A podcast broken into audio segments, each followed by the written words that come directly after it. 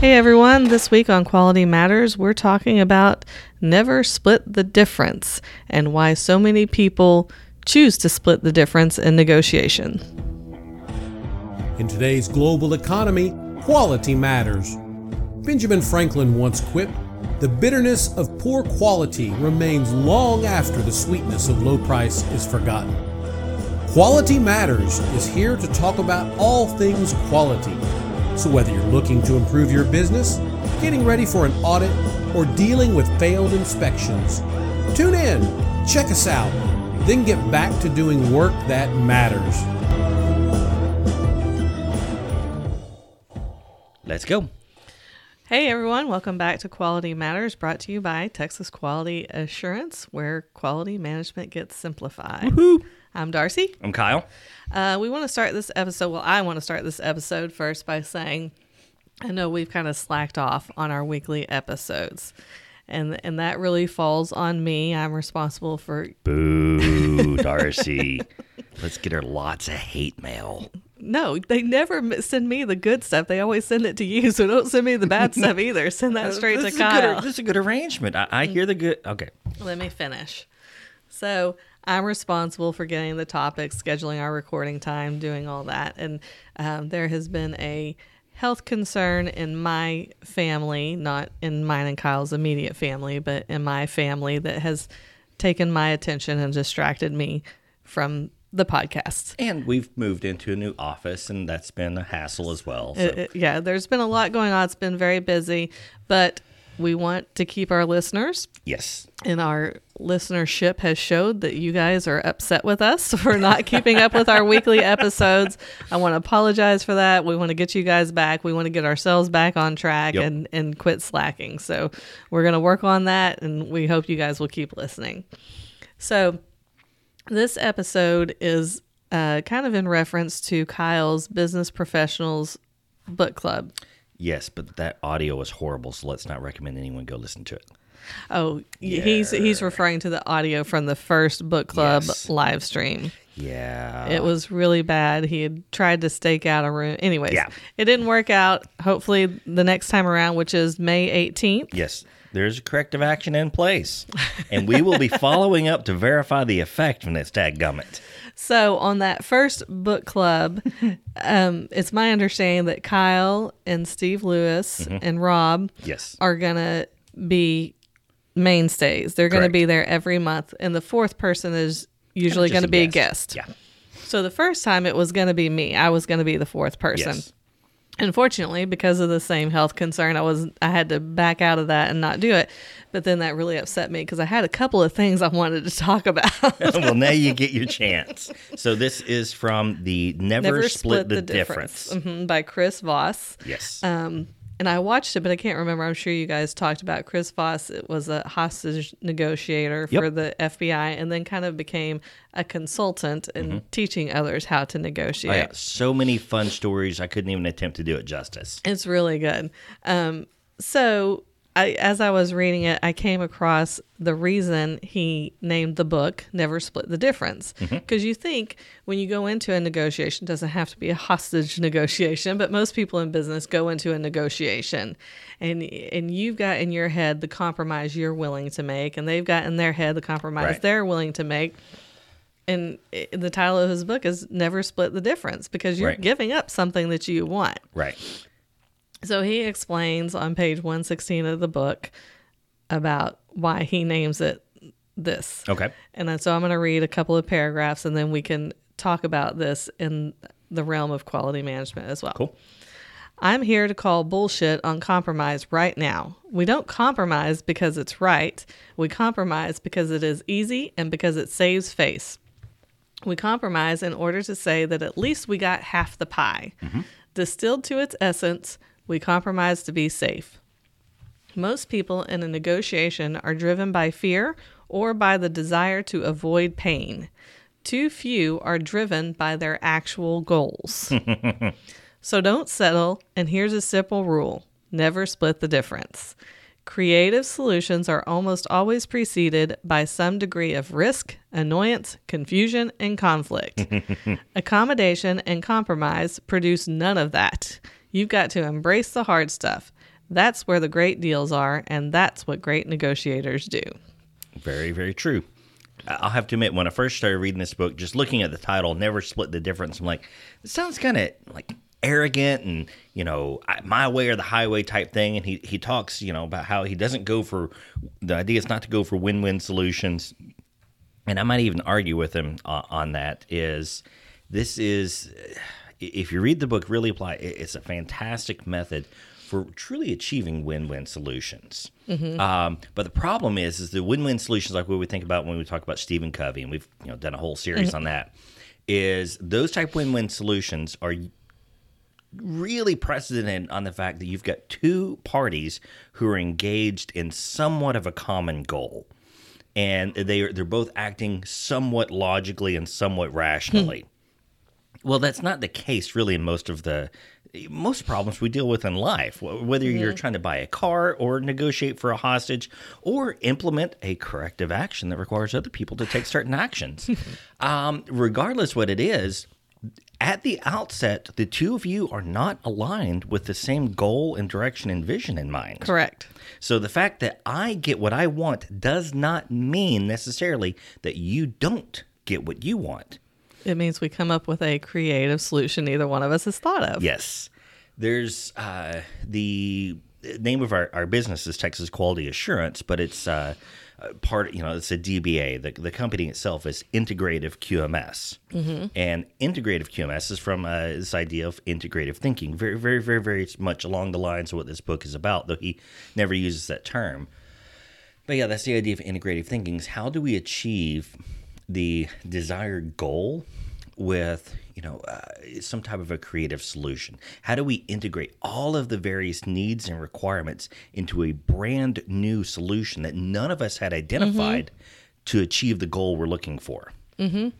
And I think, you know, reading this through this book, I thought about it as buying a car. And I think most people not in business would think about that because while I'm in the business with Kyle, I don't handle the business transactions. That's what Kyle does. Um, and plus, we're looking at getting me a new car. So that's on the forefront. Kyle said, You're not allowed to go shopping until you read this book. yes. Yes. So, um, it makes me think of you know Dave Ramsey has his financial peace mm-hmm. university class that we did many years ago, and he talks about walkaway power. You know, Yes. when it comes to negotiation, and that's some of the you know what is it, the annoyance, the hard stuff. Uh-huh. That's the hard stuff because you find something you want, Right. and they're not your goal is to pay x amount of dollars for this car and no more Right. their goal is to get more than that Right. Um, and so you got to be able to say sorry you're not making the deal i want i'll walk away Right. Yeah, and the, the walkway power comes in a little more handy when you know you have other options available. Mm-hmm. So if you're in a workplace situation where it's a conflict between just you and your manager, it's not as though you could just go find another manager to make the deal with. Mm-hmm. So sometimes the walkway power doesn't work out very well. But if you're working with a team of people and you're simply not getting the results you need going down this path, walk away from that type of solution. Say, okay, this is a poor solution that I'm running after. Let me rethink it. Let me give it some time. And it's amazing what happens because you know this actually happened uh, recently with a, a cell that we were we were going after. Uh, the folks that are looking uh, to to work with us for the software solution, you know they they want a lot in the software solution. They want a lot of things that we don't offer out of the box and we're looking at a lot of new development. And so i hopped on the call with them and i said hey i don't think we're the right fit for you. We can't provide what you're looking Right. for.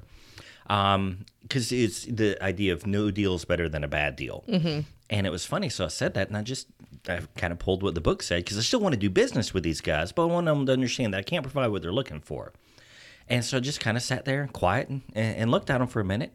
And what do you know? In a heartbeat, the tune of the uh, conversation changes, and they're willing to make concessions on what they're looking for to get a solution with us. Mm-hmm. And on the if on the other hand I had just barreled at this looking for the win-win, I want the deal, they want the features. Let's go Yes, forward yes, yes. I can do all that. Yeah, it would have gotten uh, everyone involved into a much more complex solution than anyone was prepared for. Mm-hmm. Okay, so this is just kind of a, a real world example of problem solving. It's like be willing to say, no, I can't do that.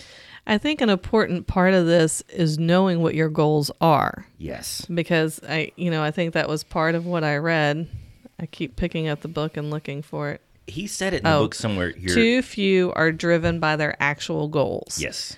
I think that's because too few know their actual goals. Yes, I think we and he. I think he says in the book somewhere we get the want to haves and the nice to haves confused with the need to haves, mm-hmm. and we start focusing on the want to haves and the nice to haves, and it can ruin the whole process. We have to distill what are the minimums we need out of this deal. Whatever it is, right? Whether it's a sales deal or negotiating for a new training schedule, what are the minimum requirements I have to have? You know, when we do uh, any type of consultation work, um, the, the term I always say is what are our minimum expected outputs of this process? So you're looking at it as a process map. What are the minimum things we expect to get out of this? Once you have those minimums, then you can have fun working out the deals. But um, you can't let the nice to haves and want to haves get in the way. And for those that aren't into all that, and maybe are just maybe you're just shopping for a new car, Right. the same thing. What are the minimum requirements of this car? Yeah. And I can use our example, you know, we want a Toyota. That's what we want. We've talked to our mechanic. Toyota production system, maybe. It's not like we've ever talked about this on the podcast. Deming. Ever. Yes. And we have experience with Toyotas. Kyle, bless his heart, his car is a 2002. Mm-hmm. Yes, you heard that right. a 2002 Toyota Sequoia. I have literally driven it till the wheels fell off. Literally. And fixed it and kept on trucking. Yes. because we know they last forever. And we've talked to the mechanic, and I said, Look, we're happy to pay you for repairs right now on both cars because we're not paying any car payment. But if I buy a new to me used car Mm-hmm. and I have to make payments on that and pay you to fix it, I'm going to be real pissed. Yeah. So I asked for their advice. Yep. And he said, Toyota's great. Anything less than 100,000 miles is fine. And of course, to me, and probably most of you listening, you think, 100,000 miles? Like, wow, that's a lot. And what did your Uncle Tommy tell you? Like, Oh, they're, They're- not even broke in good till they're 100,000 miles. yeah. so one of our minimum requirements, or two of them, is it's a Toyota Mm-hmm. Yep. and it's less than 100,000 miles. Yep. And then there's all sorts of fun things you can get in there. And we've had these discussions Mm-hmm. about, you know, Darcy drives the kids around all over the place, right? And she's All over the looking at doing a nationwide road trip. I take, yep, I take them on trips by myself. So a big want to have is like an in dash, uh, not in dash, but like a the- the- Navigation, Bluetooth, Yeah. DVD. But, you know, those are some very valuable want to haves.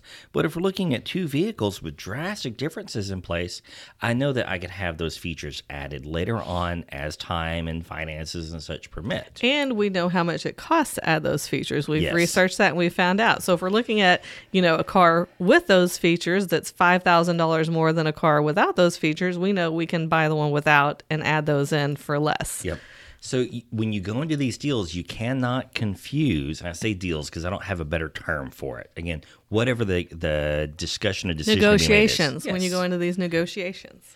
is you have to know ahead of time your minimum expectations for the final result, the the output of your process. Mm-hmm. Do I need to reiterate the process mapping, inputs and goals, I can't outputs and checks? explain to y'all how much he loves process mapping and chart only paper and markers. work.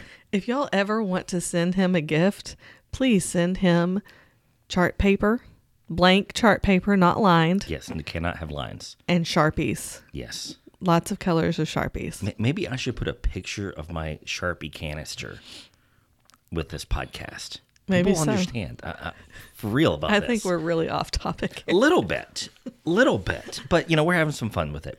But no, it, it is. It's it's really really fantastic uh, fantastic book, and it's a great way to uh, to go really trying to achieve an end goal, especially when there's a conflict at, at play. Right? Mm-hmm. You know, the two of you are not on the same page. Win win becomes very very difficult. And I think it is important to stress this is applicable in everyday life. I know that, you know, I've connected it to buying a car, which is applicable in everyday applicable in everyday mm-hmm. life, but you only buy a new car every so many years, okay? So think about your marriage. Mm-hmm. Your husband and wife or maybe boyfriend, girlfriend, whatever Right. you're in or parents, your mm-hmm. children, with your children Yeah. you can do this. No, it, it really, it truly matters everywhere. And, you know, I think that's what we have on the webpage. Quality matters everywhere. So you think about, you know, you're having a conflict with your spouse or your child or mm-hmm. whoever it may be. Just take a step back, Yes. say, hey, I need some time. I think we all know that that's best. Most of us don't do it, but we know it's best. and not only like calm down, but think about what is my goal in this situation? Yes. what do I think their goal in the situation is, and come back and have a real conversation about it. Yep. And it seems silly. It seems like you're trying to like, you know, turn your marriage into a corporate business or whatever, but It really we- works. We can speak from experience. It works well. And I think even when you um, had the live stream that night, I think Rob said he had tried it with one of his kids Yes. Yeah. that day Uh-huh. and just sat back and said, Oh, well, what about this? Yeah. And waited. See, that's one of the most important facts from the book, and I call it the awkward, you know, awkward stare, awkward pause. Mm-hmm. And you say what you're gonna say. and This is really hard for me because I love to talk. You say what you're gonna say, and you just stop and you look at them. Darcy's a hard nose. I was expecting her to babble something. Well, it's easy for me because, again, I used to teach. And so I, I don't know if it was in college or during one of the many workshops, but they talked about wait power, which is kind of the Same same thing. Um, because, you know, when you ask a question to any group, doesn't have to be a group of elementary age children, but probably more so with adults, nobody wants to be the first one to answer. right. And even if you call on a student, they're still nervous to answer because they're in front of all their peers. And what if they get it wrong? Yeah. So you had the wait power, and you would ask a question whether to the whole group or directly to the student, and you would sit and count slowly to 10 in your head. Mm-hmm. And by then, somebody would answer. Right. It's it really is amazing how well that works, and it's amazing how little we actually pause to let someone else respond. Because we're so uncomfortable. And I didn't he describe that it was awkward Yes. or annoying? Annoyance, confusion, conflict. Yeah. It's hard. Embrace the hard stuff. In uh, one of uh, Dave Ramsey's book, uh, EntreLeadership, he references it as the pregnant pause, which sounds kind of like an odd term. But, you know, he's talking about in the sense of sales, but again, this works for any level of negotiation. Again, whether it's a car, a, a sale at work, or again, just this is the training schedule I want to implement, guys. Is you say what you have to say, and then you just pause. And he calls it pregnant pause because a baby cell is about to be born. and so I kind of see it as yes, pregnant pause because a solution is about to be born, mm-hmm. and you're going to get the necessary information you need from the other person. So it, it's really, really fascinating stuff. Yeah, and I think it's key because he talks about we just we split the difference. We make these deals to avoid the pain, Yeah. and even a pregnant pause or mm-hmm. wait time is painful. It's Yeah. hard on us. It's awkward to sit there in silence and everybody walk around. Even if you're the one in charge, Right. like as the teacher or the lead negotiator or whatever, it's hard to just sit and wait. Yes. So the last thing I'll say here, you know, I've referenced, uh, you know, training schedule because this is something I ran into very early in my career in health and safety. Is of course as a safety manager, my goal is that everyone is well trained. on anything safety related. And the more I can train them, the better because then they're more aware, they're more engaged. That's all good to me. Well, when you're pulling 60 guys off the shop floor for a four hour long forklift training test, and half those guys have had the training in the last six months, it's not a very good uh, use of the, the dollars of the company. Right. Right. So my goal was everyone needs to be trained. Production's goal is everyone needs to be on the shop floor. And so it's almost this this is a problem that I see a lot of folks run into is they, they do find, you know, some type of a weird compromise here. But really in actuality, we both had to realign what our goals were. Mm-hmm. And so my goal was training. I want everyone to be trained. Not really. My goal was more simple than that. I wanted everyone to be trained without missing a due date. And so if I conducted the same training every six months, I knew I'd never miss anyone. Mm-hmm. So in order for me to achieve my goal, I just overtrained everyone because I didn't mm-hmm. see that as a bad. Right. So eh, definitely some things to kind of look at is, you know, really what is that end goal that you're looking for? And then find the solution that will allow you to achieve it. And you'd be amazed at the creative solutions that are available. Right. Well, that's what I was going to wrap up. So don't be afraid of the pain. Know what your goals are. Mm-hmm. Try to understand the other party's goals and and don't be afraid to go in and and be uncomfortable. Yeah. And deal Ab- with the hard stuff. Absolutely. All right.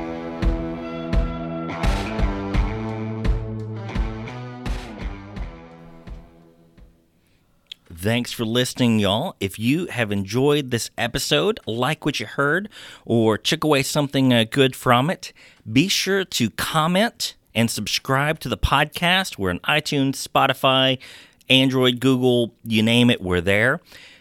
Feel free to connect with me directly on LinkedIn. You can find me there, Kyle Chambers, and we hope to hear from you soon.